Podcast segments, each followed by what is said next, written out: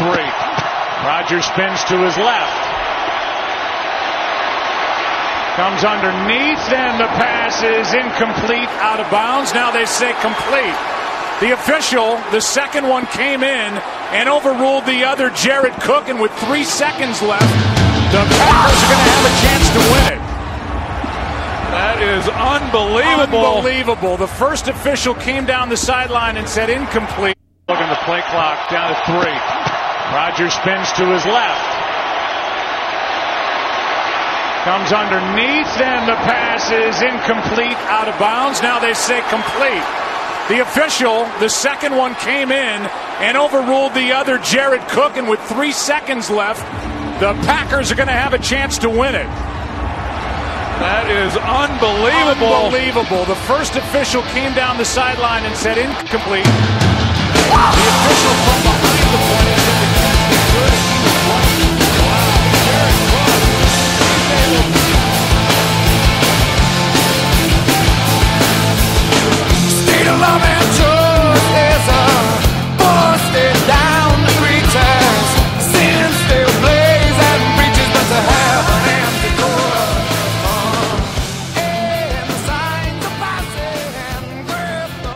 All right, season seven. Finally, the sportscasters were here. Man, what a month that January has been. We left you before Christmas with the season finale, season six finale. It was a great one. We had Joe Buck and Richard Deitch. Joe Buck, you just heard there on that call, and I've heard a lot of people give Joe hassle on that call, but you know you got to understand that from his position, he's seeing an official wave it off. So I don't know. I'm gonna give him a pass. He's my friend. Uh, still a decent decent call there anyway. Uh, but yeah, we planned on coming back just after Christmas and uh, New Year's, and um, uh, right before the national championship game, we did did a few interviews. One you hear today, and Don and I just haven't been able to match up. Don has a huge announcement he'll make when he gets back, which is part of the reason I think that we haven't been able to match up. Uh, and I have started some different Crohn's treatments as well, and that canceled out a week because I was kind of uh, dealing with that. But we're back. It's season seven, episode one. Uh, it's January nineteenth or January twentieth, two thousand sixteen. It's inauguration day to the chagrin of many, uh, to the enjoyment of some, and I guess to the indifference of others. But it's only me. It's only Steve. Don is not here. Uh, Don and I will return for season seven, episode two next week. Uh, at least it seems like we will. All signs point that way. Uh, and for now, for today, sort of a abbreviated version of the show with two interviews. Lee Jenkins from Sports Illustrated will join us uh, every year on the premiere. We have the writer of the Sports Illustrated Sportsman of the Year article on. Uh, LeBron James is the winner this year, and Lee will uh, join us to talk about that in one minute. Bryan Curtis from The Ringer, editor at large at The Ringer, uh, will also join us. He was at that Cowboys and Packers game. Uh, we'll get a firsthand uh, kind of report on the game, talk about The Ringer, where that's at in 2017 uh, compared to around this same time last year when we talked to Bryan. And then I'll end the show with one last thing. I probably won't get into a big three things, uh, but I, instead I think I'll just lay everything out and then we'll get to Lee. Uh, I just want to remind everyone we're on SoundCloud now, and the address there is www.soundcloud.com slash sports casters. So sort of the same as the website was, but with soundcloud.com in front of it. You can find me on Twitter at sports underscore casters. Uh, Don is at Don Like Sports, and you can email us at sportscasters at gmail.com. A favor. If before Christmas I promised you a book and I forgot to send it, first, I'm sorry, and second, please let me know on Gmail or Twitter, and I will correct it. Things got crazy as they often can around Christmas time, and I blew it, and I'm sorry. Another thing I want to mention real quickly before we get to Lee is that the Lonely End of the Rink podcast returns this week from Christmas break as well. And you can find that on soundcloud.com slash lonely rink pod. And this week's guest is Mike Harrington from the Buffalo News. And we talk about the Sabres uh, and some other things uh, as well, the NHL, the Sabres, uh, the Ryan O'Reilly trade, Jack Eichel. Uh, so we've done that on this podcast a lot over the years, but this year Mike is on the Lonely End of the Rink podcast. So if you want to check that out. So what we're going to do is we're going to go to Lee. We'll have the interview with Lee. We'll take a break after Lee. I'll come back. I'll update the book club, tell you where the book club's headed in 2017 quickly. Then we'll do the interview with Bryan Curtis, and then I'll be back for one last thing. And Don and I will return for season 7, episode 2 next week.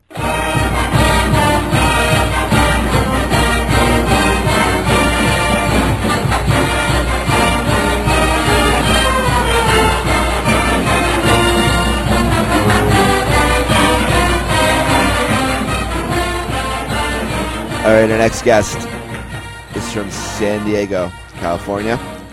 A graduate of Vanderbilt, a senior writer at Sports Illustrated, and has been on this program more than anyone else 21 times. A warm welcome to Lee Jenkins. What's going on, Lee? Steve, how are you? You know, it's pretty impressive a guy can take a year off and still have 21 appearances on the show. I mean, we've only been doing it since 2011. you know, it's not like there's been 30 years of shows. Who's the close? Who's the closest? Is it Uh, your colleague Jon Wertheim. Wertheim. Who? Wertheim is the cl- Wertheim is next. Yeah, well, that's good company. How how Se- close is he to me? 17ish, I think 17, 16 to 16, Okay, all right. 17, Dang. something like that. Yeah. You know, but he's slowed down too now. Now that he's a, he's a, a boss and everything. You know, you got to. It gets a whole nother level of complication to get a hold of him the last few years. He's got a lot more to say than Yeah. I do. Trust me. So he's he's a good guest. He's one of the few guests who, uh, over the years, who we've had to stop and maybe take a thing or two out that he decided that uh, he would rather not make on the record. You know, so that's so it's always fun to have him. Oh, those are the good. That's the good stuff. Yeah, yeah. Well, that's, that's I'm like. I'm like, you sure we got to take this out? And it's like, all right. But um, Yeah, yeah, yeah. yeah, it's good to have you back. We missed you. Um, I know a lot's been going on for you. You're doing a podcast now. Um, how do you enjoy podcasting? Not really. Not really. Not really. Not No. anymore. No, just yours. I I started one. I don't think it went real well. Um, so I'm actually not. I'm just back to uh, you know, to hacking my way through. What um, didn't you like about it? You, you know, hacking my stories. out. What didn't you like? What's that? What didn't you like about doing it? You know, it's not that I didn't like it. It's not that I didn't like it. I don't think it was. I mean, I, I'm just being totally frank. I don't think it was very successful, and I'm not.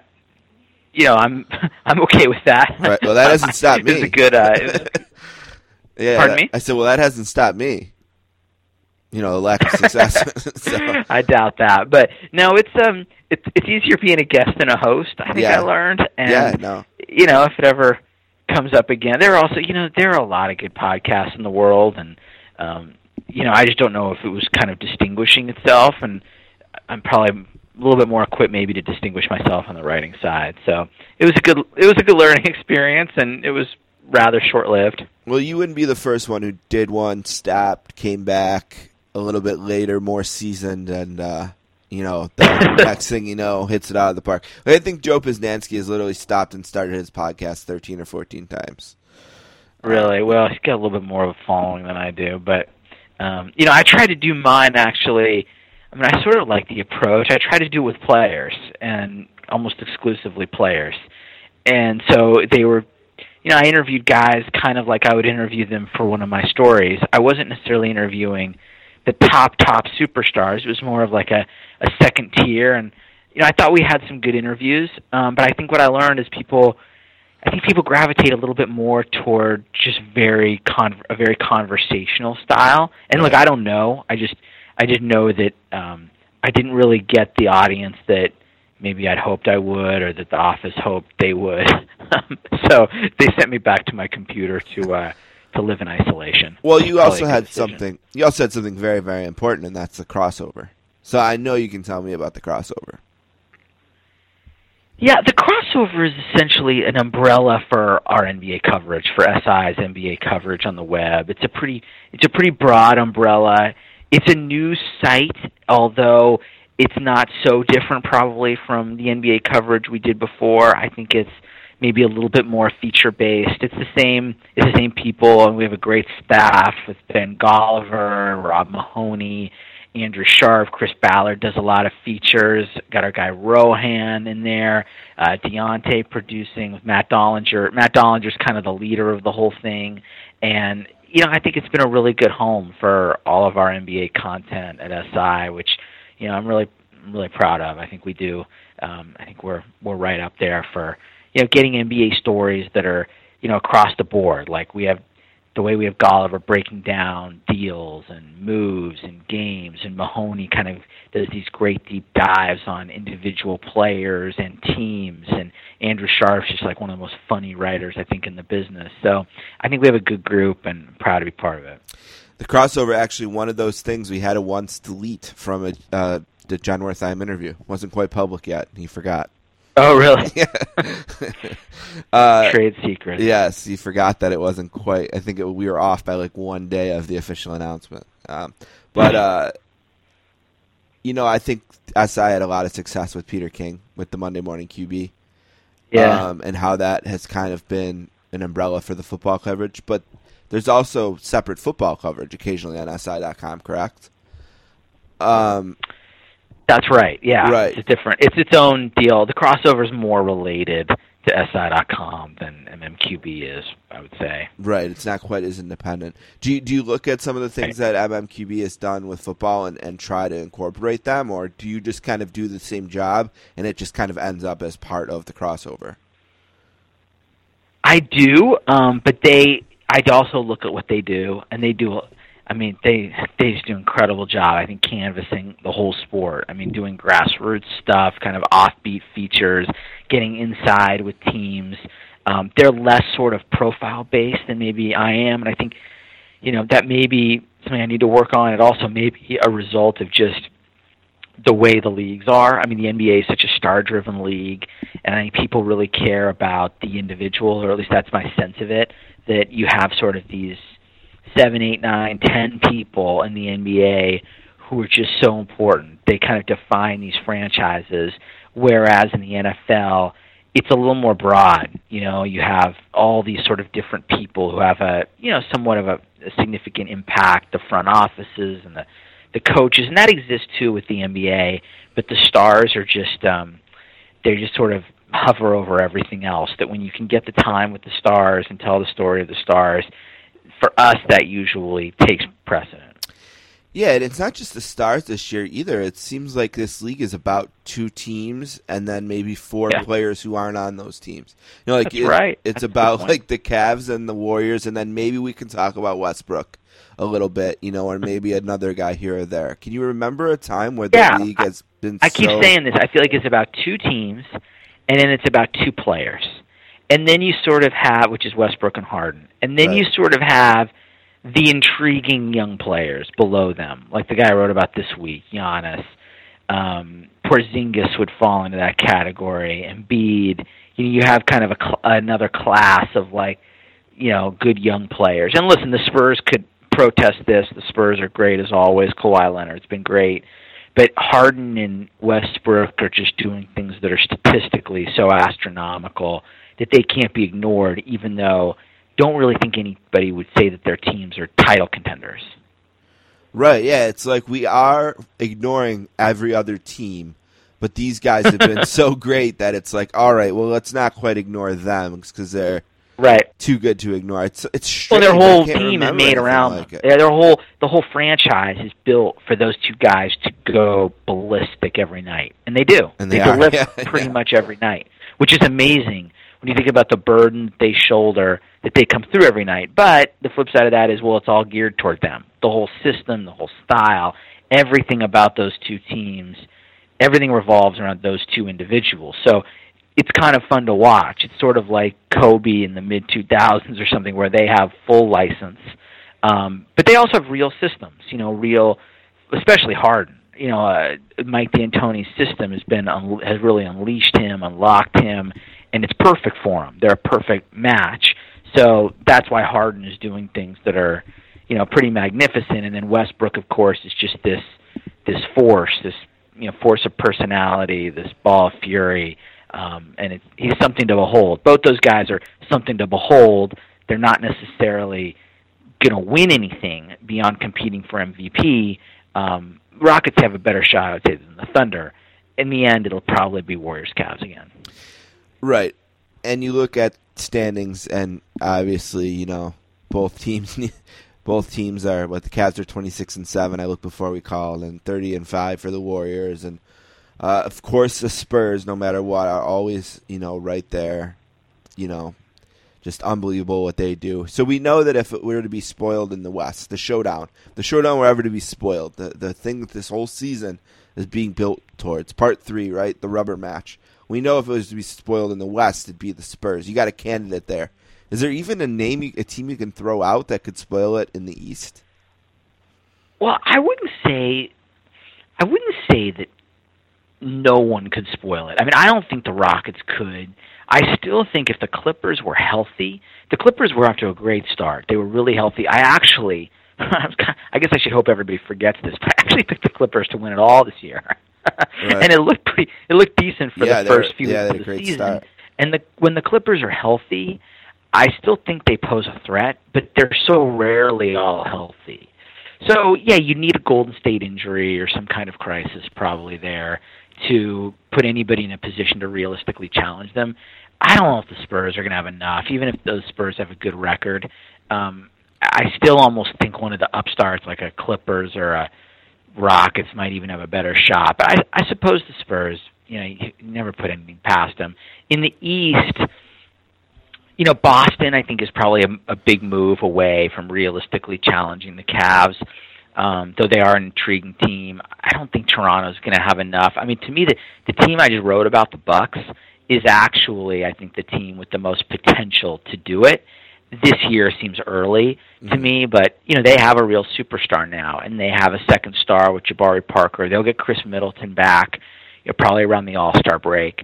So that's a team that I think will be dangerous in the East. Can they realistically beat the Cavs? Probably not. It's similar to the West, where there would have to be an injury in Cleveland um, or some kind of issue, probably, for there to be a team that realistically can knock them off. It's just so hard to like close your eyes and picture the Bucks or the Raptors or even this year's Celtics in the finals.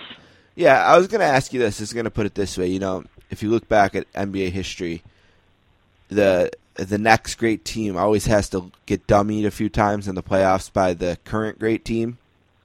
You know, like the Bulls always had to run into those. Yeah, it used to be that way. Yeah, yeah. yeah.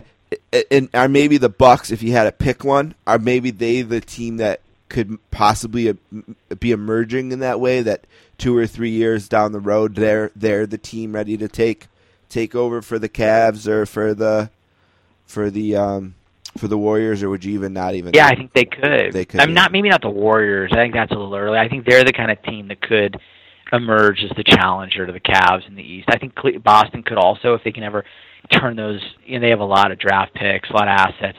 if they could turn those into a star, um, they're a team that could be that also for Cleveland. But right now, you know, it's always easier when you have one of those guys in house. You know, and Milwaukee's got one of those guys under their roof already, and potentially a second with a nice third.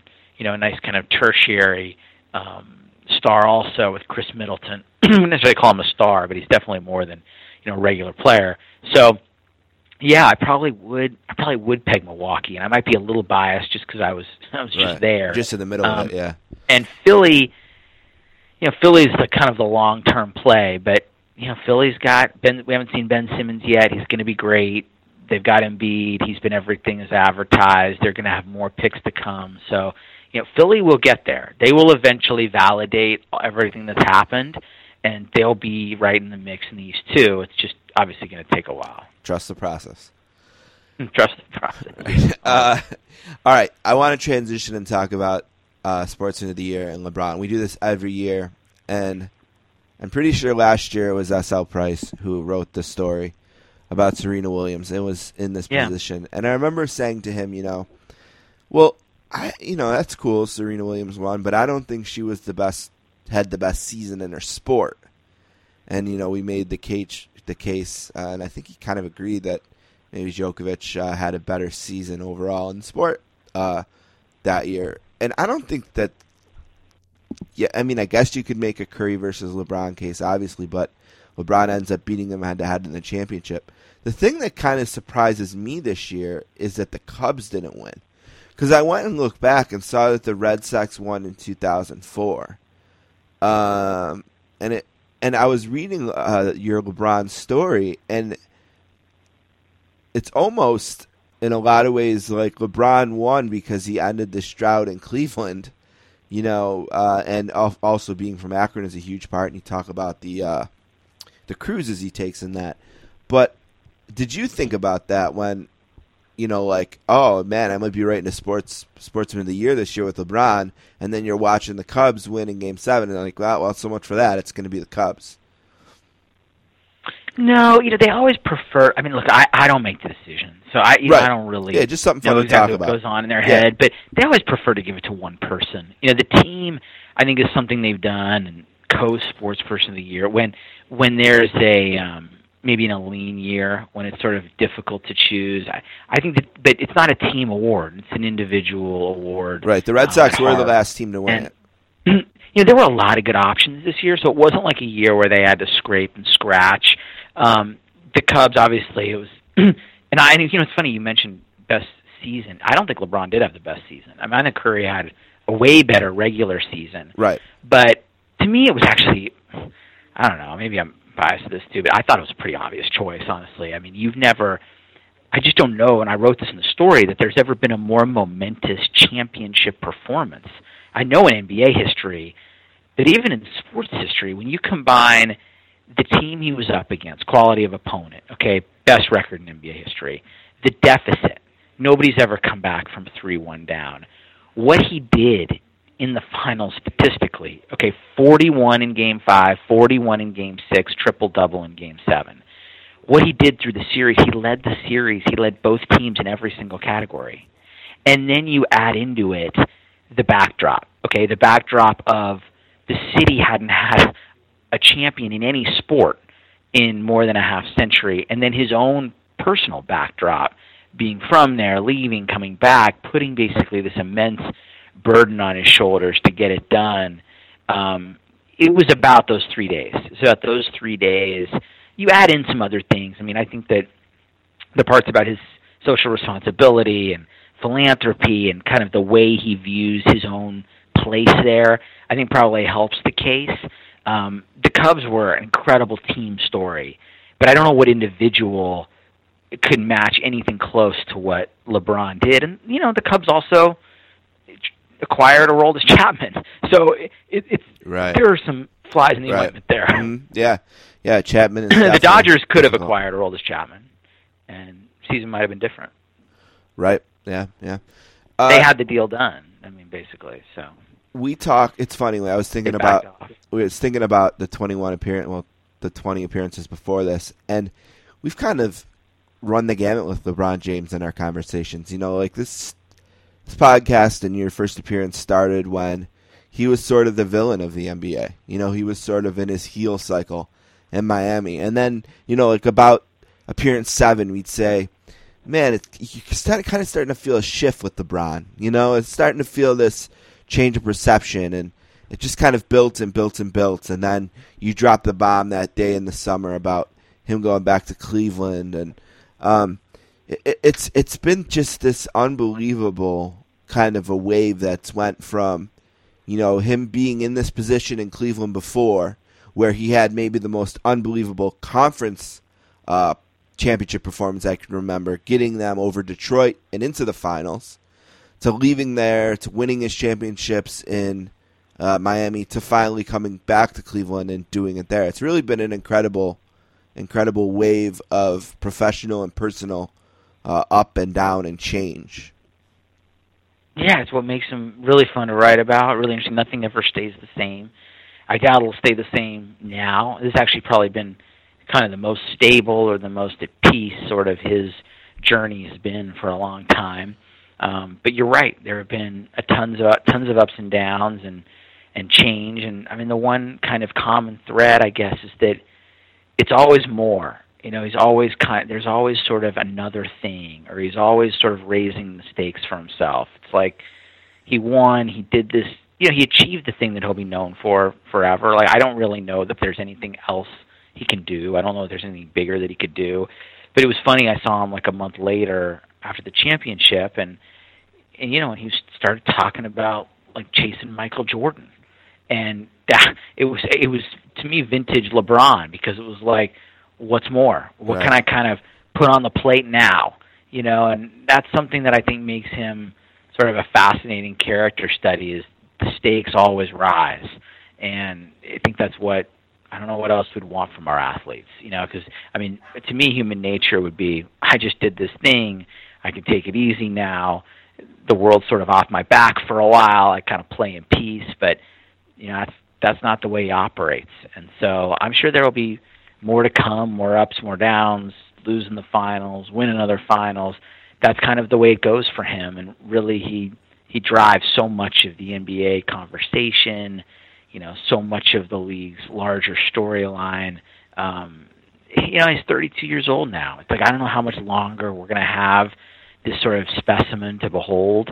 Um, all the different things he does on the floor. It's it's it's pretty remarkable. I mean, it's it, I think that it'll when I think about like everything I've gotten to cover and players I've gotten to watch, like when I'm you know older and even retired, I think he'll be right there at the top of the list, and I think he will be for a lot of people because you know whether he was as good as Jordan or not, you know that's that's for people to debate, I guess, forever. But for this generation, he was as good as it got.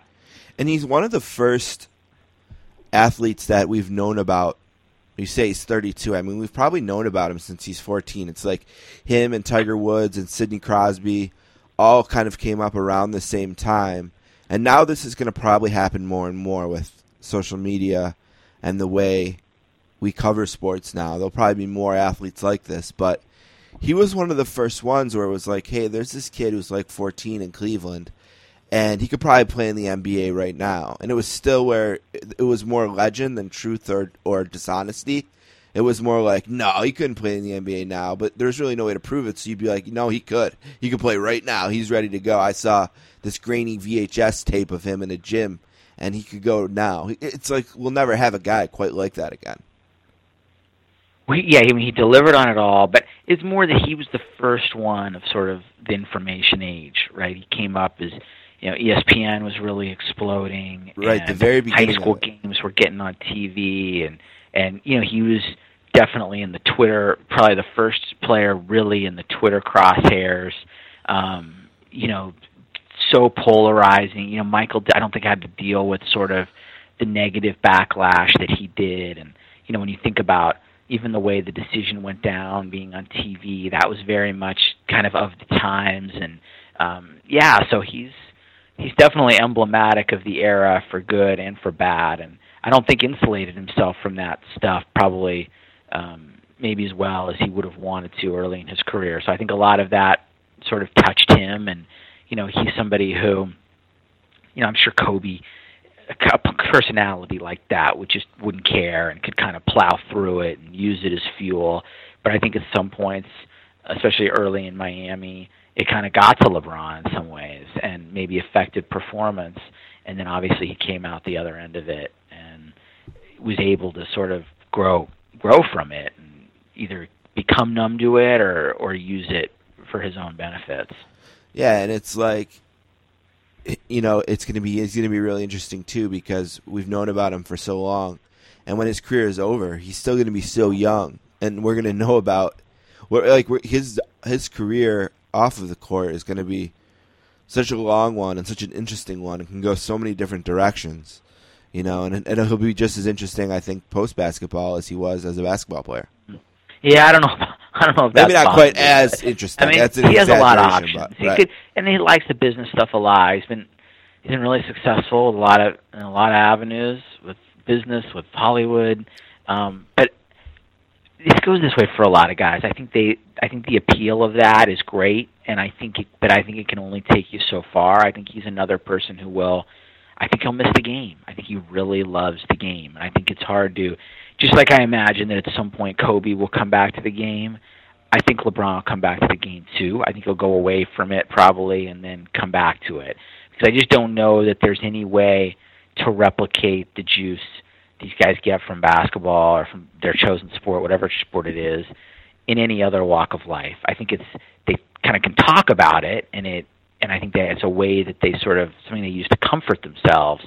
But when it comes down to it, I think they all probably come back to it again. I mean, look, LeBron has a ton of different interests and a ton of things going on, but at the end of the day, it's like he loves basketball. He loves competition, and it's what you know. He always uses that Pat Riley quote: "The main thing is the main thing." And to him, I think those other things, the politics, the activism, it's stuff he'll kind of dip a toe into.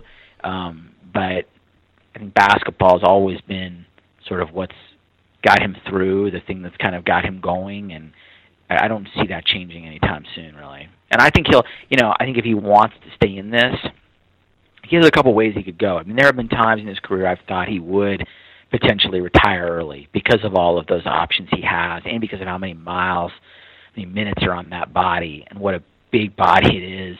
But also, recently, I've actually started to think he might play a long time because I think he could age really well. I mean, he's a great passer. He's not a guy who has to be the leading scorer. Um, he's a guy who could play out of the post and pick out pick out shooters along the three point line. He already does that to some degree. I, I think looking forward, if he is someday the third option on a team, I don't think that would really bother him. I think he likes being part of a team. He likes playmaking, and he likes to win. Well, he he, might not catch Jordan in championships, but he's already got more SI Sportsman of the Years than him, two to one. And I'm trying to f- Yeah. trying to find anyone else with two. There's got to be someone else. Tiger. Tiger. Tiger. Are they the only two? hmm Yeah, that's amazing. That's amazing. You would have thought Jordan would have had it more than one time, but it looks like Tiger might have stole one of his in '96. The first one for LeBron might have been, you know, it might have been a little early. It was only his first championship. Um, but there were, once you kind of dig into sort of everything with him, it's like his philanthropy sort of dwarfs most athletes or really I mean, I, I don't know of any athlete who has sort of a, a more organized philanthropic effort than he has. You know, it's sort of you hear about all the golf celebrity golf tournaments and bowling outings, it kind of um, it kind of makes you realize just how different what he does is. So, and look, he it's not that he's necessarily in charge of it all. I mean, he has people, really good professional people he hires to oversee it. But I think that played a role in that first year, um, and just the fact that he, you know, he finally broke through. At that point, when they gave it to him the first time, it was 2012. Again, it may have been a little early. It was his first championship, but I think there was a fear back then. It was almost like, well, is this guy ever going to break through? Kind of like Jordan. Actually, Jordan won it after his first championship, Right. also Yeah, 91. when you sort of have this kind of Jerry West specter, they're like, are they going to win it, or is this going to become sort of an annual occurrence where fell short again, fell short again? So that was when the, he got the first one, but th- this one to me seemed like more of a more of a lock than that one. But who knows? There were a lot of good. There were a lot of good candidates. All the Olympians like Simone Biles and Katie Ledecky, Phelps. Even I guess yeah, you can make an argument for Phelps. I think the Cubs is the uh, only real one. Cubs or LeBron, I think. In my opinion. Yeah, the, yeah. yeah. The Cubs obviously were a great team. Great team. All right, you can find Lee at si underscore Lee. More dominant than the Cavs, clearly. More dominant year year, over year. Right. It, well, just the story of the hundred years, the hundred and eight years, and just kind of the way it played out. But I, have no problem with uh, LeBron this year. It's a great choice. It's a great article. Um, you. you can read it on the in the pages of SI, or uh, if you uh, maybe since it's a few weeks after, the best way might be digital on the SI app for iPad. It's super easy to still get the article there and download and read it like I did last night. Uh, again, Lee Jenkins is on Twitter. He's at SI underscore Lee Jenkins. Uh, and we talked about uh, the website, the crossover, and that's part of SI.com. Uh, and of course, uh, anything else you want to promote?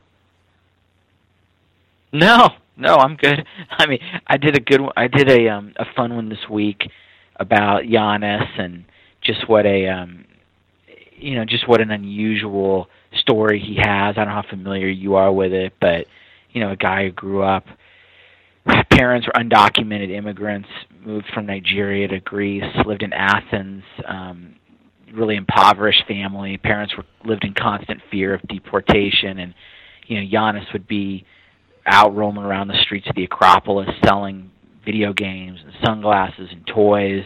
you know trying to make enough money to help ends meet. Didn't know anything about basketball. Didn't you know? Didn't even wasn't the kind of kid who like grew up wanting to be like Jordan or Kobe or anything like that. Didn't even really recognize I think his own physical gifts like his length and his you know what his height, what his hand size could do for him.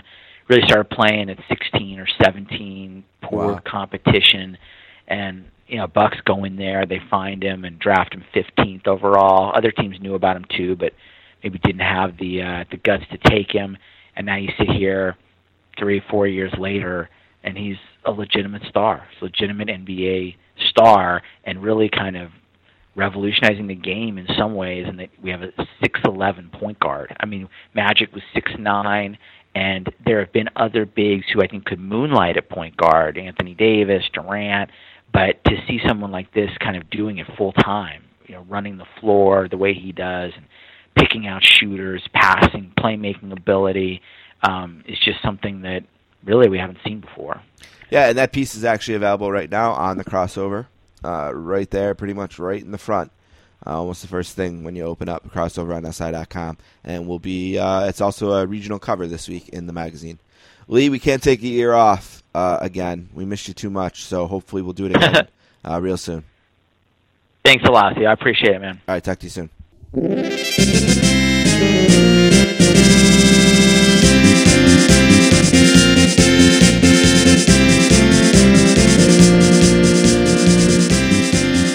right, I want to thank the great Lee Jenkins for being on the podcast today.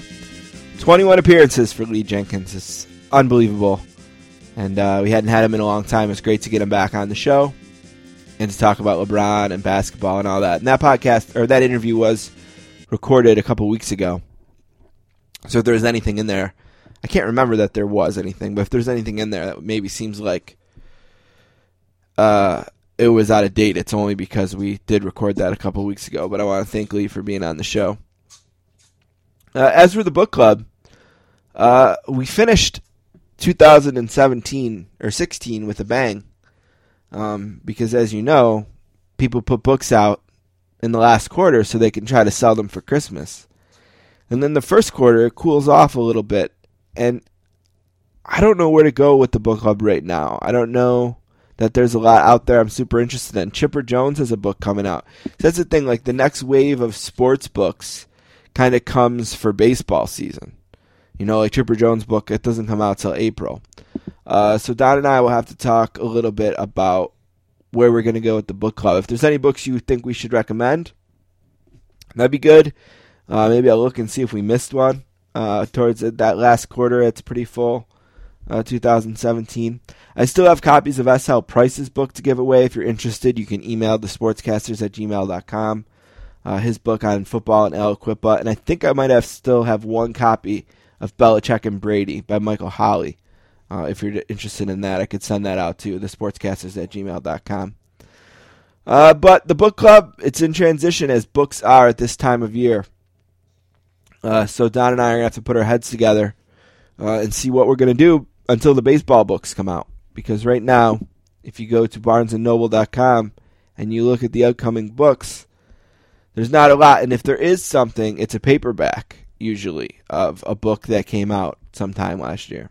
So there's a bunch of Cubs stuff coming out, obviously.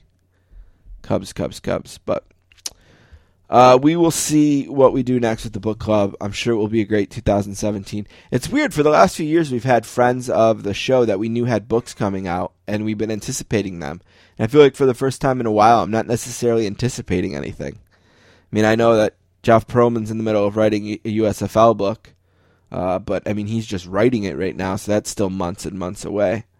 Uh, so I don't know that there's anything necessarily that we're anticipating, which is a strange spot. But all right, let's talk to Bryan Curtis from TheRinger.com. I'm excited to bring Bryan in, uh, so let's take a break. It's a hideous Texas fight song. Usually I chirp him with an OU highlight, uh, but he's a big Cowboys fan and they had just lost. I didn't want to kick him while he was down, so we'll go right to uh, the Texas fight song. Ugh.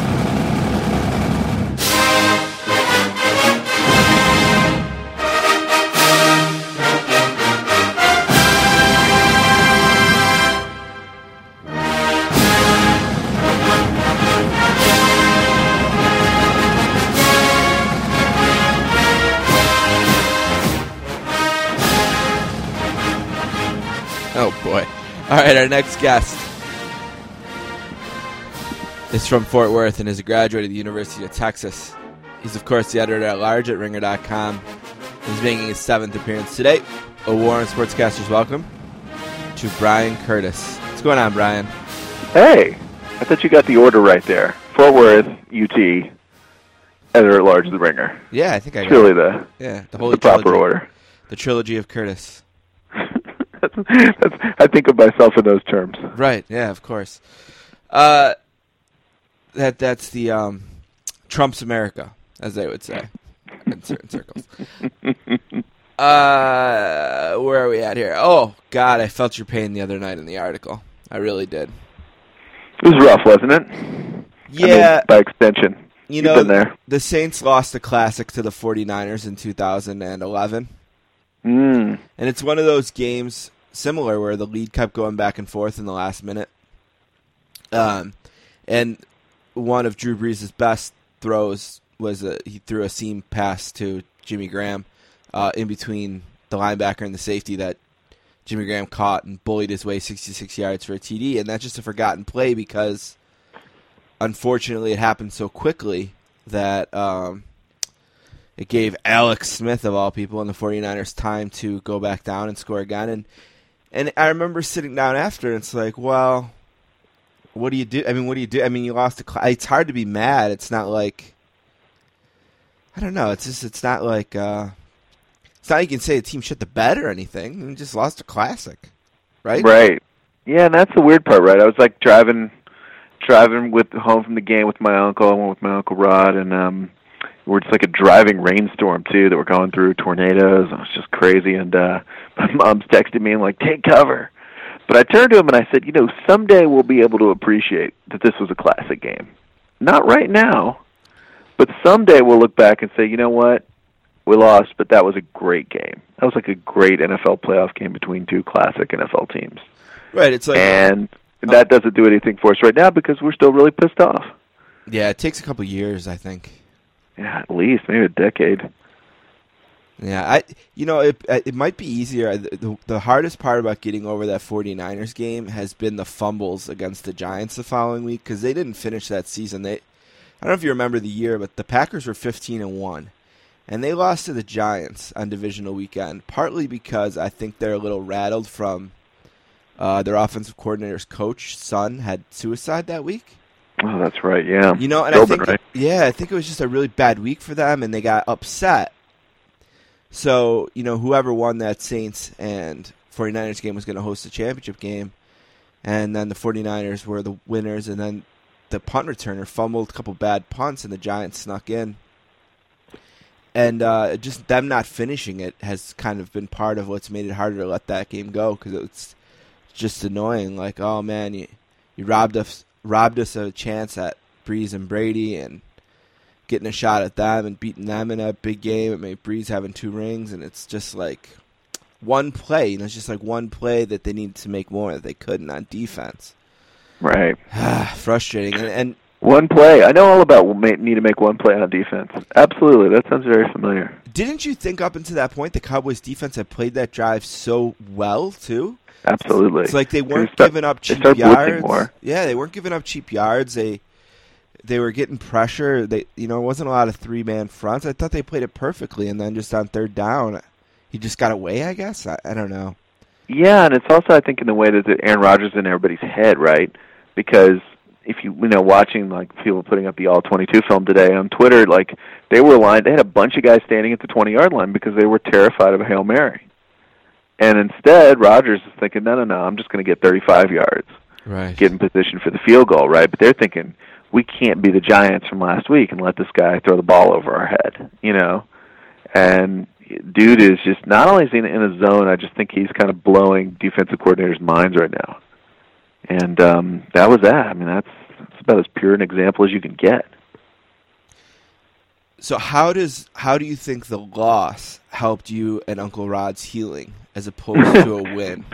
From Trump, Well, I- from the election. Yeah, because I mean, you wrote in the piece here. I mean, I had to do like a double take. It's like, you, know, you're laying it out like you go with your best buddy, and you're like, yeah, but we had to take a break from each other. It's like, oh my god, what happened in this country? Like, what were we doing? And Well, it's true. I mean, it's like you know one of those things where, you know, it's even even your family. You know, you're just like you know, elections were pretty, emotions were pretty raw. I mean, it's really funny with the Cowboys, right? So, from Texas, Texas is a red state. Talk Right. about Trump's America. That is Tr- Trump's America. uh huh, Um, and then the election happens, and we're on different sides of it. And uh, we was, you know, it was just like this.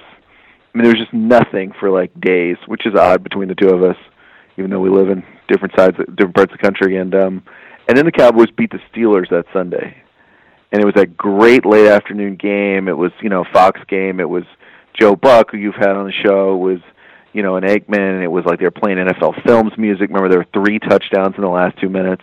right. Cowboys yeah. pulled it out. Elliott. Great game Yeah, maybe the best regular season game this season, certainly in the in the in the conversation. And yeah, and Elliott's run at the end for the for the winning score. And I remember we talked like right after that game, and it was just like, okay, we're back. You know, like it's like the Cowboys, Cowboys, and football and sports more broadly brought us back together. And like it's not all right.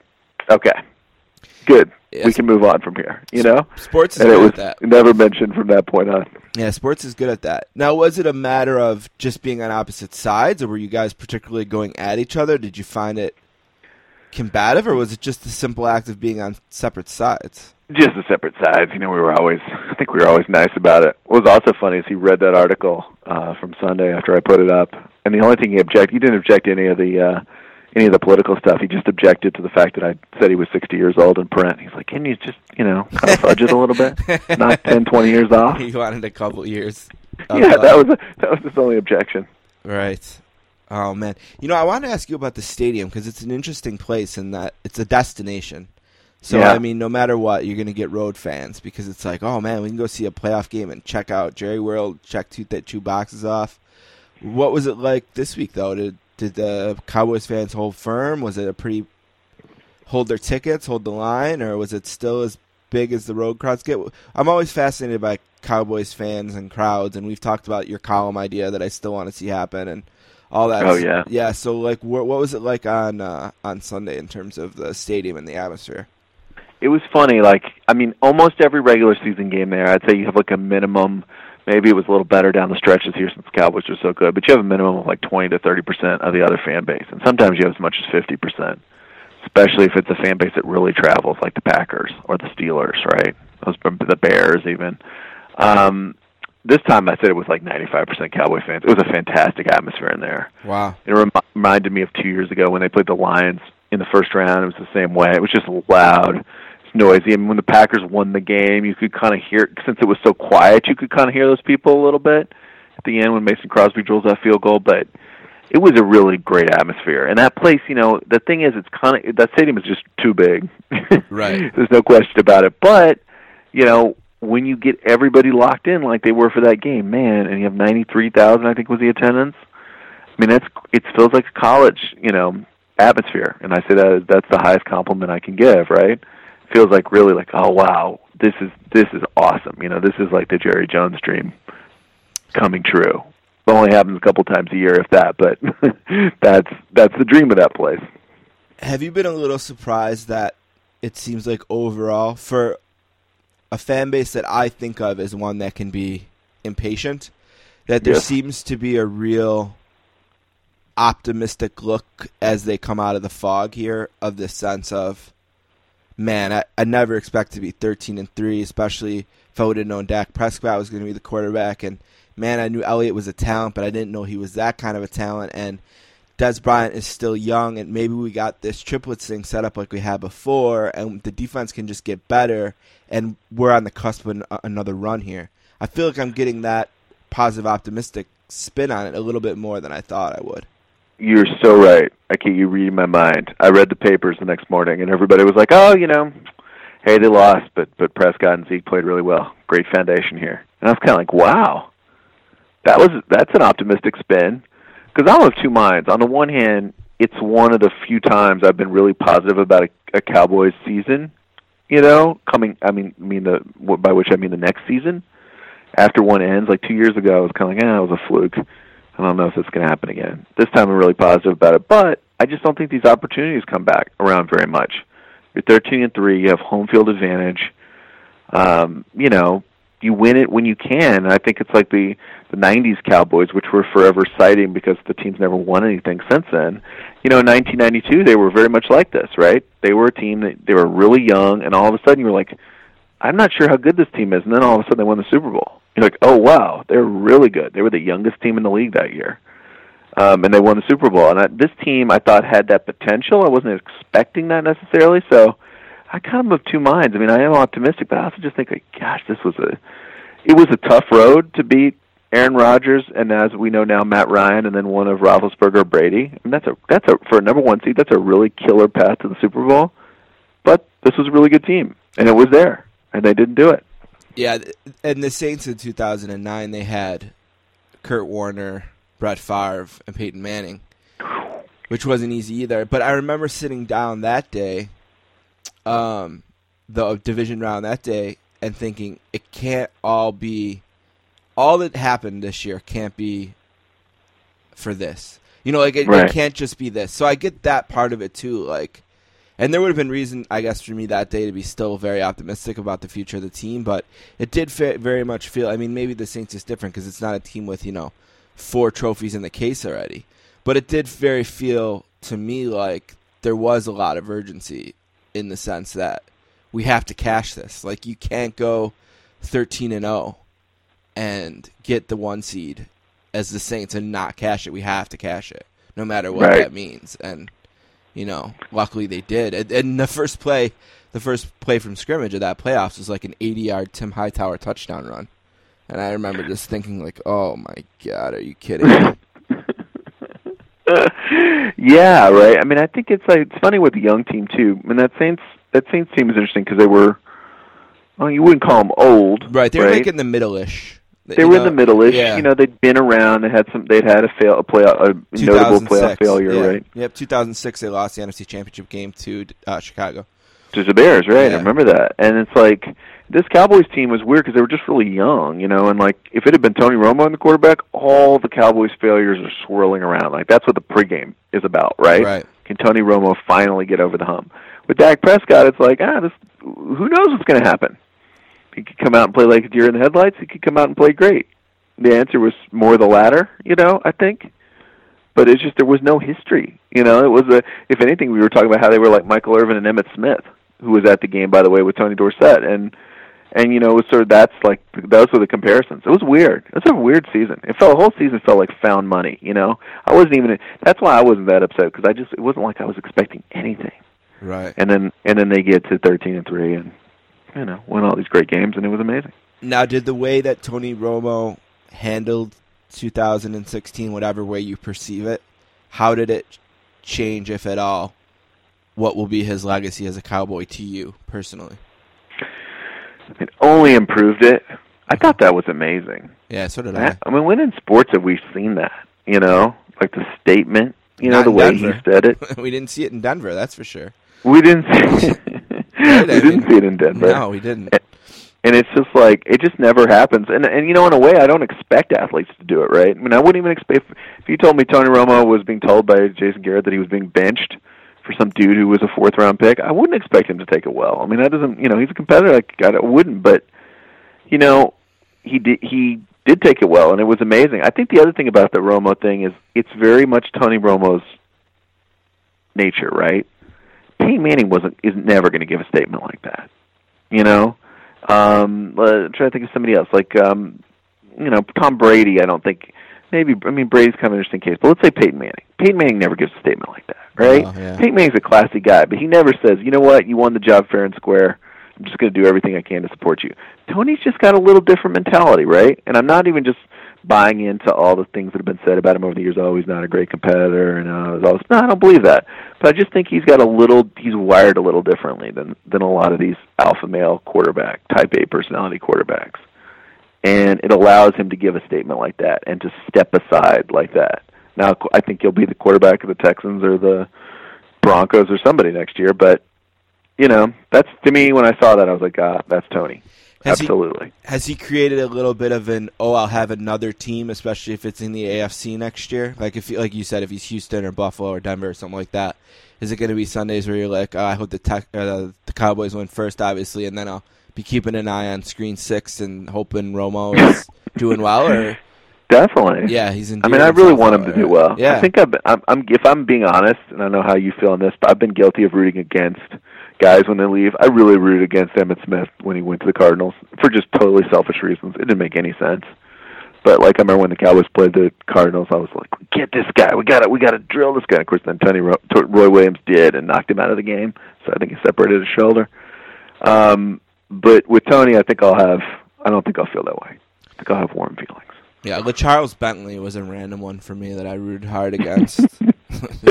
You're the only person on earth rooting against LeCharles Bentley. Yeah, well, he had some nasty comments I didn't appreciate. Uh, Oh, did he on the yeah, way out the door? Yeah, so he. I hope he enjoyed Cleveland. Uh, I know he didn't actually. Um, but uh, yeah, no, you know, I. It's always that guy in the league. Well, for me, for a long time now, it's been Peterson. You know, I've always had that guy where it's like, of course, the Saints are my number one priority, but I'm keeping an eye on this guy on Sunday, and it was always Peterson because I loved him so much at OU, and then I guess that got complicated. I don't know. you know, I don't even, like so many things right. complicated. Yeah, I don't. Yeah, I don't even know. I just don't. Luckily, it hasn't. His, his, I guess his peak relevance has kind of faded. I guess since then, anyway. As a- you know, so It's to take, that part off the table. I feel that way. I feel it purely as a football player and as Yeah. the most phenomenal college and high school player I've ever seen. I think live, just as a pure athlete. I'm not sure I've ever seen anybody like him. I mean, I, I feel, I feel, I feel bad if his career ends with a whimper like this. I really do. Right, and and he was one I heard about early. I'm not a big recruiting guy, but when it's OU in Texas for you know a guy that's number one in the nation and who everyone's saying is like going to be the best, you know, one of the, a guy who legitimately people thought, hey, he could play in the NFL at 18. Like people were saying that. You you find out about that guy early, and then you hear his story and about his brother and you know and his dad, and it, he just became really endearing. And he came into OU not starting and still rushing for 100 yards like the first six weeks before Stoops would officially let him be the starter. Was totally, you know, totally diplomatic about it. He'd be like, "Oh like- yeah, you know, Alan When the kids talk about Leonard Fournette, I go, I've seen this before. Even better. His name Right. is Adrian Peterson.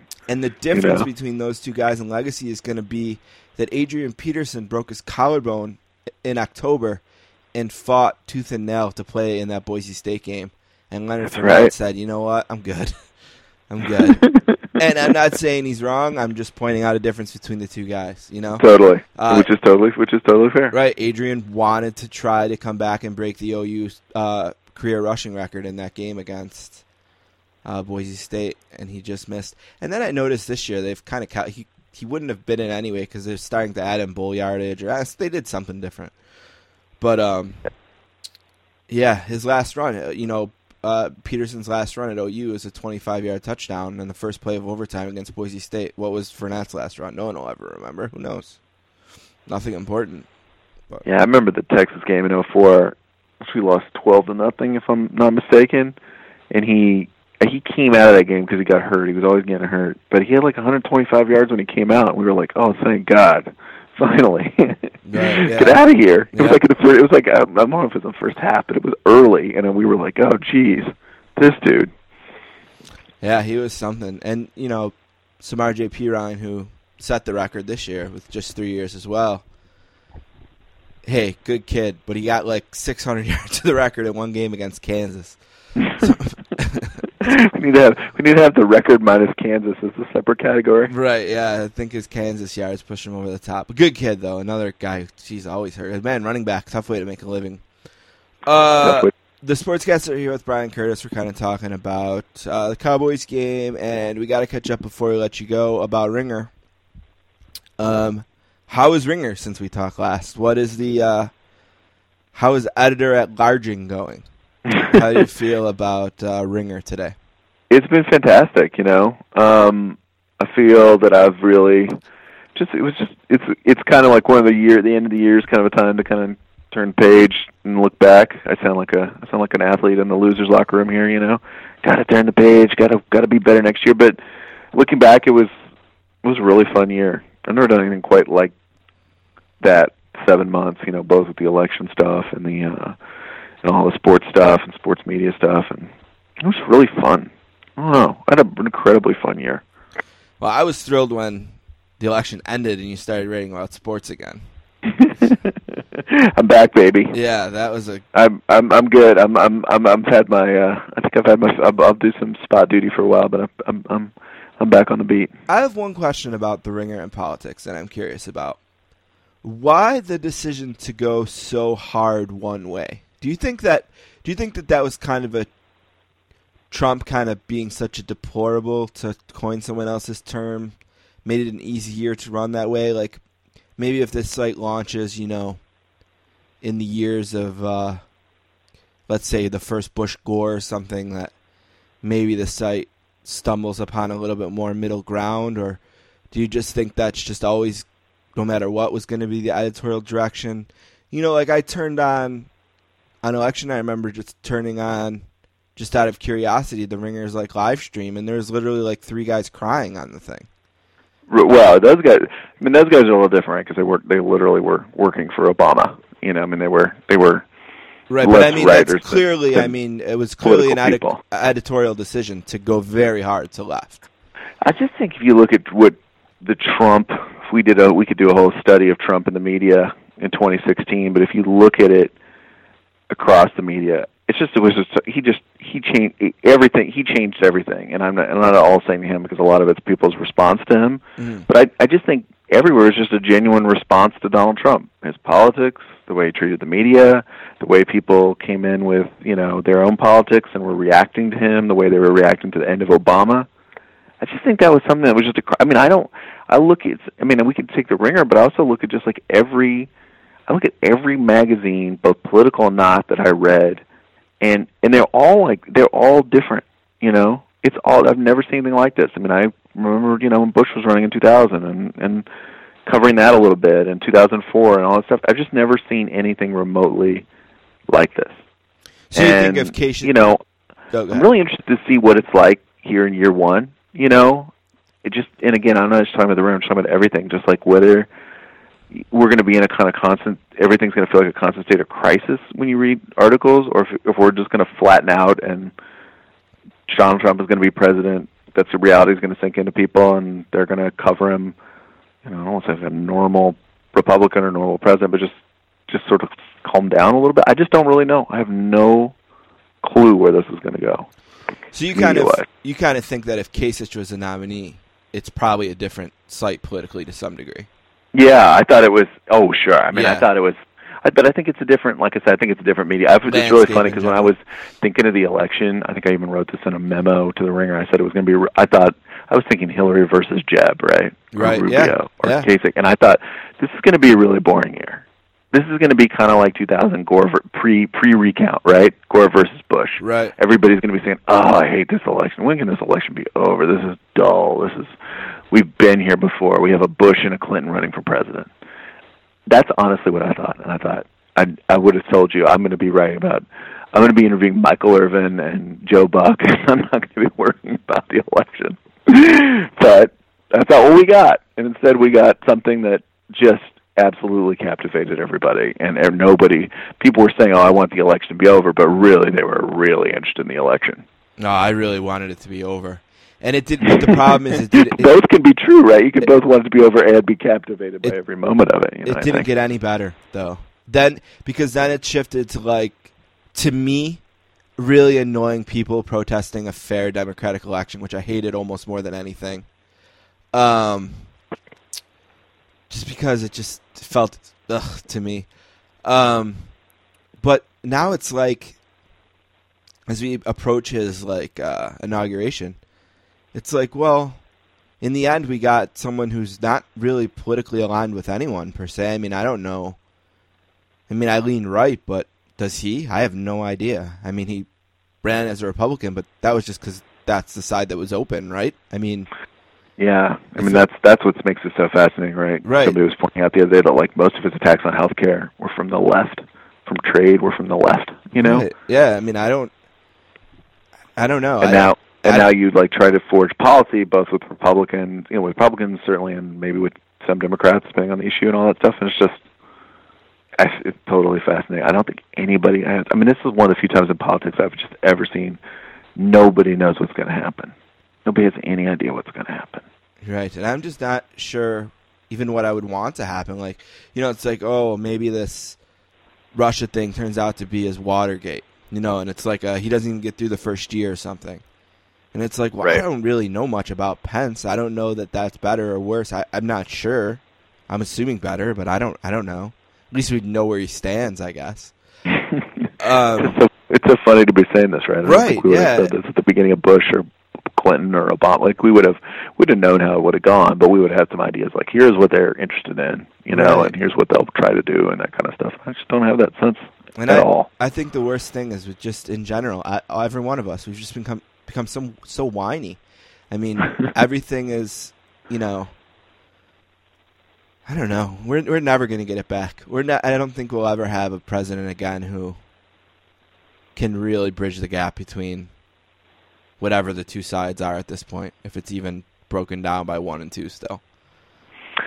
Yeah, I don't think. I I think you know people talked a lot about this election about living in your own little media world, you know, where you know you were like a lot of people, a lot of people that don't read mainstream news anymore, you know, or they don't look at they just you know watch their they read their Facebook article of choice, they read whatever's passed around to them, they read emails, they read you know Twitter that kind of stuff, you know. I mean, it's just I don't I don't know that that's even I don't know that that would be possible in the Yeah. world we live in. I mean, Obama's a good example because, in my opinion, he was a pretty benign president.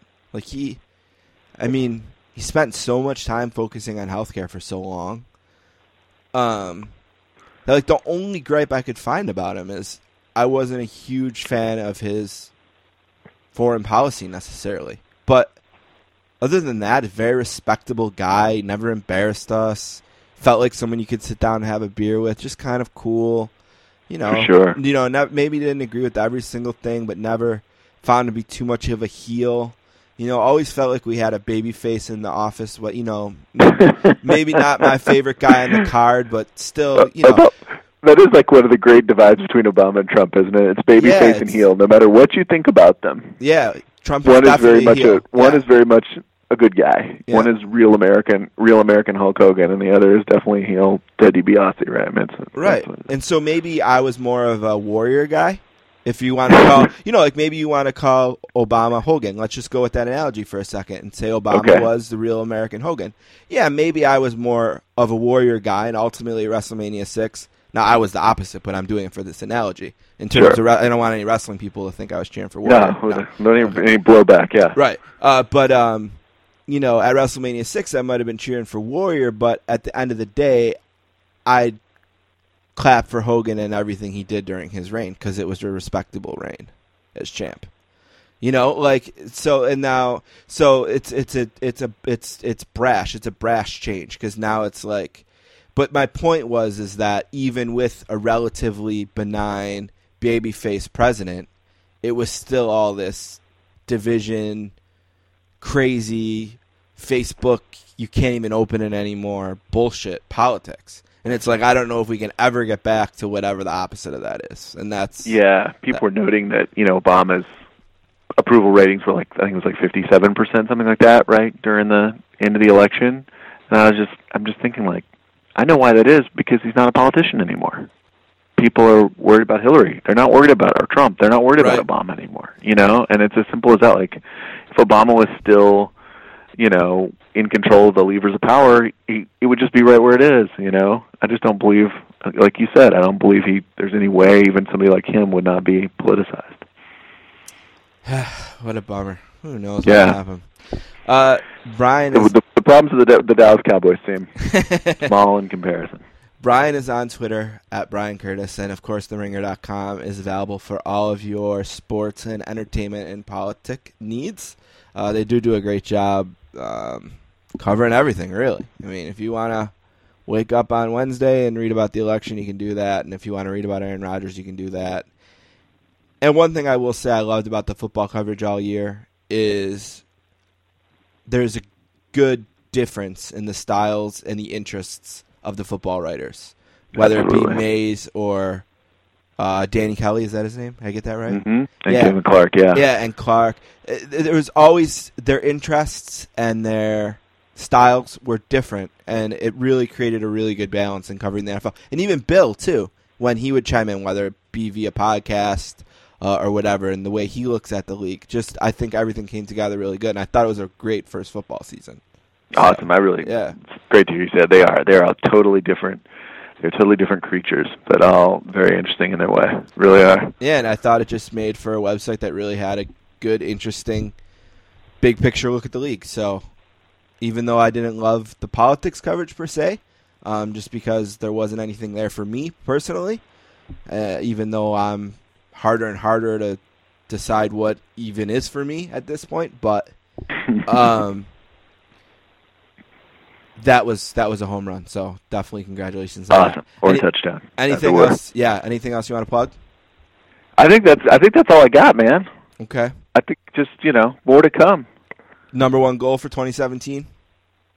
Um, we already met Michael Irvin, so I think I'm pretty pretty done. You know, bring on 2018. Got to hang with Michael Irvin. Who, who, who cares about who cares about 2017? Michael Irvin, most famous for being in attendance for Artie Lange's uh, tirade on the Joe Buck show. I forgot about that. Actually, He was like in Wow. the stands, awkwardly, like to the side. he was in the stands. Yeah, he was like off to the side. They would like go to him. Like, wow, the- wouldn't Favre was on that right? night, that was right? pre-recorded, I think. and he was and he was boring, right? Like that was part of the reason Artie was yeah, and in then it full was Artie Artie mode. Artie came out for a panel, and it was Joe, him, uh, the guy from Anchorman that Buck knows, Paul Rudd. Paul Rudd, right? And was Jon Hamm there too, or was it someone else? There was another guy. I don't think Cam was there. Okay, so, so let's just say someone else. Oh, oh, It was I- another SNL guy, wasn't it? yeah, I can picture him. Ah, so there was those guys there sitting there, and then Irvin and someone else were like off to the side.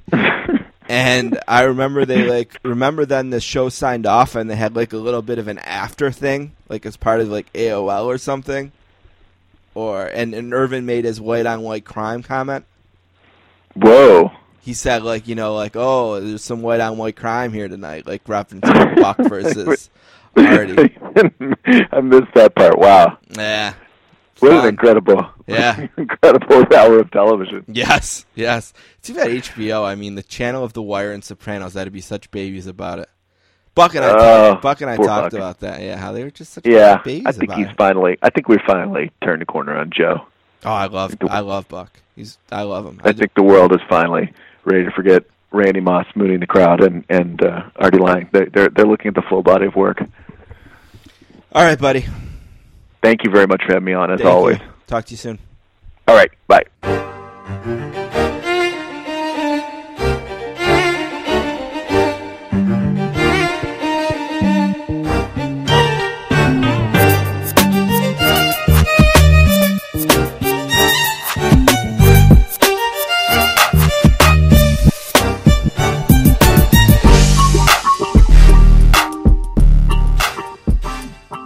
All right, I want to thank Bryan Curtis from TheRinger.com.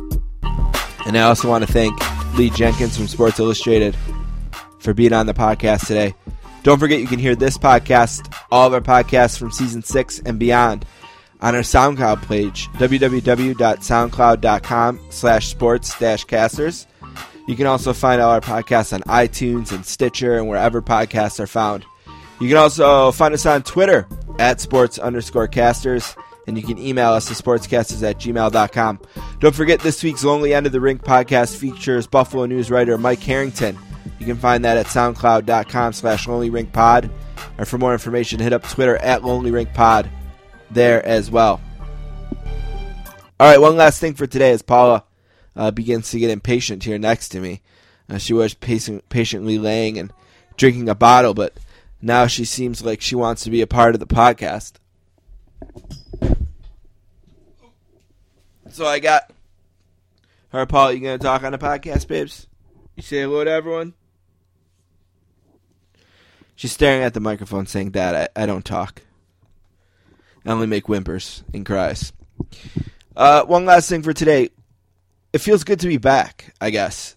Uh, someone emailed, or it was actually over Twitter. I think I was talking to a listener who was like, "Oh, you know, I, I thought the podcast might go away when you had the kid, and admittedly, in since June, it's been a slower pace, but." This is a passion project for Don and I, and it's a show that we both believe in very much and that we love doing. And uh, that as our families have grown, Don's had two kids since we started the podcast. I've had one, uh, whether it be my health, um, our stint at Football Nation, whatever it's been. Uh, this podcast has always been the number one priority in the sense of podcasting, and we want to do it in perpet- I mean, we, we don't have any plans of stopping. So, I mean, if we had ever given the impression that we might, that's just not the case. There's still people we want to interview. I mean, I still have to have Nantz on to talk about the Saints Super Bowl. We definitely can't end before that gets to happen.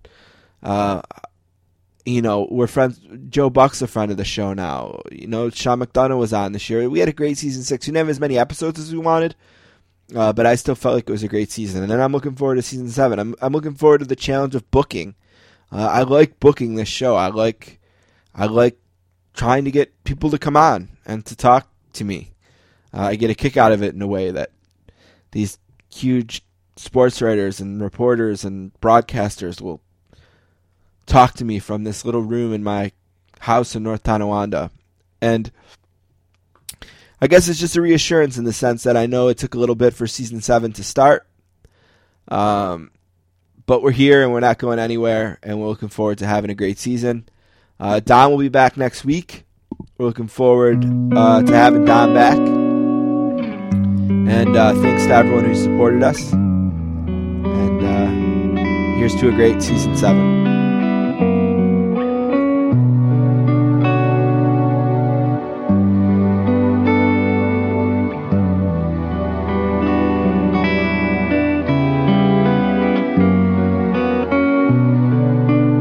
Watched him drop the ball on a crowd out in Times Square.